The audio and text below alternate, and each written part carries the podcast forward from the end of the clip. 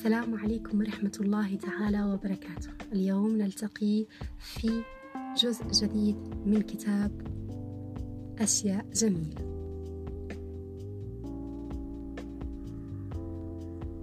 رسالة إلى أختي. أختي العزيزة عندما كنا صغيرتين كنا نتشاجر يوميا غالبا حول قواعد لعبة نحن ابتكرناها وعلى الرغم من أننا كنا نتشاجر دائما إلا أننا كنا نبقى أعز صديقتين في نهاية اليوم.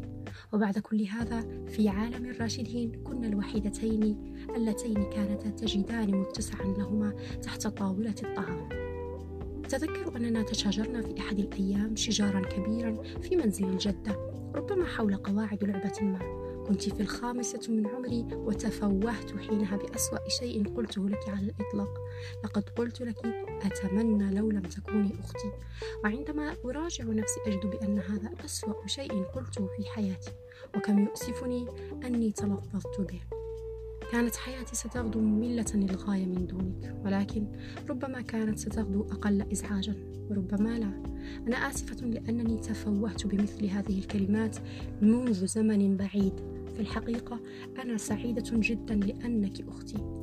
كلما خرجنا سويا في يوم أخوي أستمتع دائما إلى أبعد حد. أنت تفهميني فورا كما أن حالتنا كتوأم مذهلة أيضا.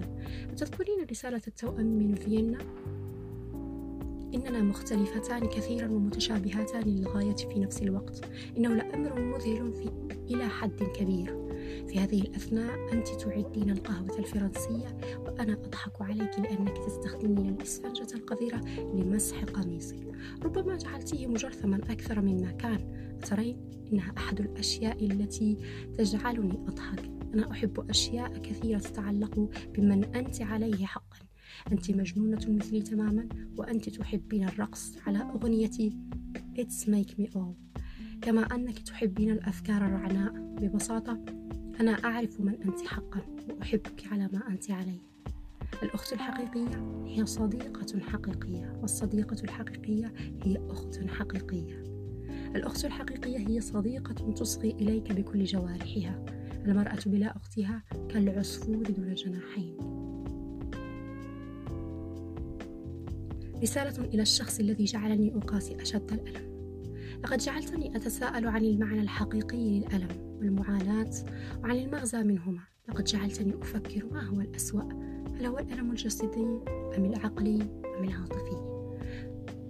على الرغم من أنني أشك بأنك قد تسببت لي بهذه الآلام الثلاثة معا والتي اجتمعت لتشكل فوضى عارمة في داخلي ولكن كما ترى فإن الألم العاطفي كبير ومؤلم أحيانا أكثر من الألم الجسدي وحين تعتقد أنه لن يسوء أكثر تجده يتحول ويصبح ألما جسديا أي أن أنماط الألم الثلاثة تتحول إلى شعور واحد كلي مؤلم. بالنسبة لبعض الناس قد يحولهم كل هذا إلى أشخاص فاقدي الإحساس ولكني لست منهم. فقد وصلت إلى مرحلة في حياتي تبدو كنبع لا ينضب للفن النابع من العاطفة.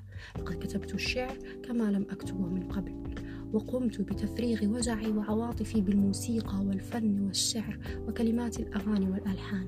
وكان ذلك أشبه بامتلاك مشاعر الفطرية لمفتاح جعلها تفهم كافة أشكال الفن. على كل حال لقد كنت السبب في جعلي أدرك ما الغاية من هذا الألم. فهذا الألم الذي لا أرغب أن أقاسيه مجددا هو ما جعلني ما أنا عليه الآن. لقد كنت كالذهب لقد كنت كالذهب الذي اختبر في النار.